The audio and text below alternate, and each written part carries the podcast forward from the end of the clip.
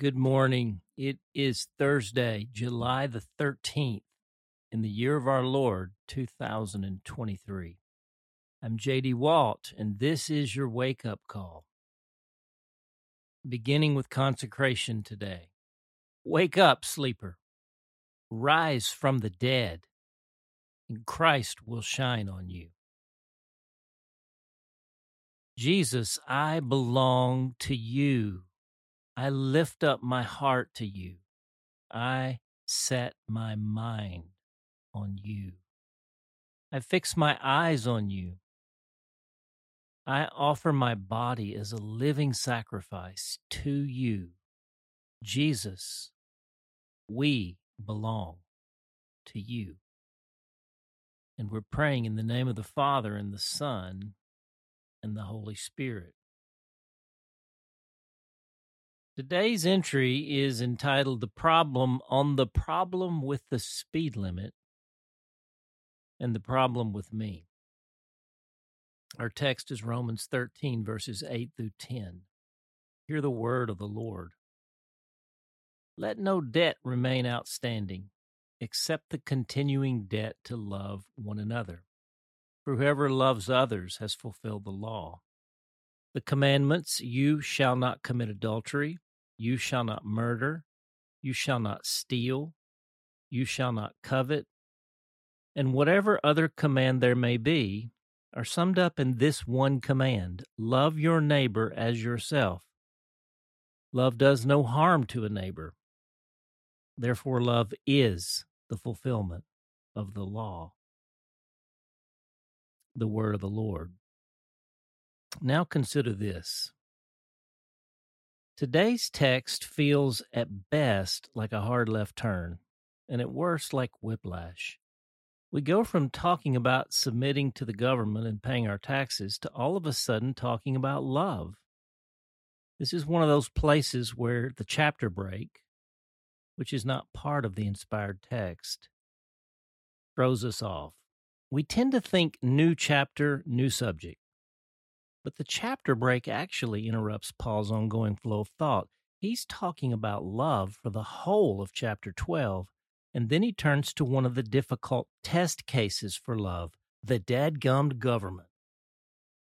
Paul is essentially saying submitting to the government and paying taxes is not ultimately about your compliance with the government for your own sake. It's about living for the sake of the good of the larger order. Paying taxes is not about you. It's about other people, and it is about God. In today's text, Paul is pulling the thread of love back around. Let no debt remain outstanding except the continuing debt to love one another. For whoever loves others has fulfilled the law. For the longest time in my life, I obeyed the rules, but not really. I obeyed them as long as people were looking, but left to myself much of the time, all bets were off. You see, I had a self-focused orientation with law and rules. Take the speed limit laws as an example. Growing up, I would obey the speed limit if, A, my parents were in the car, or B, there was a policeman in the vicinity.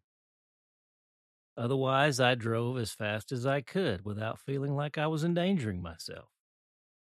In other words, I assumed the law was there for my good, and because I knew I was an exceptional driver, I believed I could go faster without hurting myself. So, no harm, no foul, right? Wrong. In retrospect, it never occurred to me that the speed limit laws were not about me at all, but about other people. The law was designed to protect other people from me, and me from other people, while piloting a three thousand pound hunk of metal. The point? I had a self-focused orientation with the law.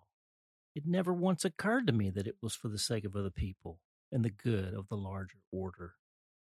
My approach was to obey the law to the extent my interests were served, which included A, compliance in front of the right people to maintain my reputation, while B, getting where I wanted to go as quickly as possible. This is both self-interested and self-righteous. And the problem here is not with the law, it is with me. My fallen nature is to protect my self-interest while projecting my self-righteousness. Others do not come into that equation unless it is to deceive them. This is the deep, dark, and dastardly nature of sin. The gospel changes our nature from sin, that is self-interested self-righteousness, to love, that is others-interested relational righteousness. Let no debt remain outstanding except the continuing debt to love one another, for whoever loves others has fulfilled the law. The purpose of the law is love. It is about God and other people. The commandments, you shall not commit adultery, you shall not murder, you shall not steal, you shall not covet, and whatever other command there may be, you shall not speed, are summed up in this one command, love your neighbor as yourself. Of course, you shall not speed is my language. The goal of life and the will of God is to become the love of God, which requires consecration, that is in view of God's mercy, to offer our bodies as a living sacrifice, Romans twelve one. Leading to transformation, that is, which is what happens when we conform not to the pattern of this world, but be transformed by the renewing of our mind. Love does no harm to a neighbor. Therefore, love is the fulfillment of the law. Rather than a left turn or worse, whiplash, Paul just pushed on the accelerator of where he was going all the while. The prayer. Abba, Father, teach us to love until we have become love. We confess we are sinners, and yet we profess faith we are becoming saints. Holy Spirit, would you fill us to overflowing with the love of God? Would you transform us by the renewing of our mind such that our love is not fake, self-interested, a self-righteous sham? Give us understanding such that our old perspective is undone, and we begin to see everything through the lens of love, the blessing of neighbor, and the good of the order. In other words, let Jesus be our vision. Praying in Jesus' name. Amen. And the question, is your perspective on all this shifting? Are you seeing how love is the fulfillment of the law? And how if you have real love, you don't need to even worry about the law because you are not only obeying it, but exceeding it. And for our hymn today, let's sing one we know and love. Because this is a visionary life we're speaking of, let's sing Be Thou My Vision. It's another way to live in view of God's mercy and a testament to becoming that which we behold. It is hymn number forty-nine in our Seedbed Hymnal, Our Great Redeemer's Praise. Let's sing all four verses. Be thou my vision, O Lord of my heart. Naught be all else to me save that thou art. Thou my best thought by day or by night, waking or sleeping, thy presence my light. Be thou my wisdom, and thou my true word. I ever with thee, and thou with me, Lord. Thou my great Father, I thy true Son, thou in me dwelling, and I with thee one.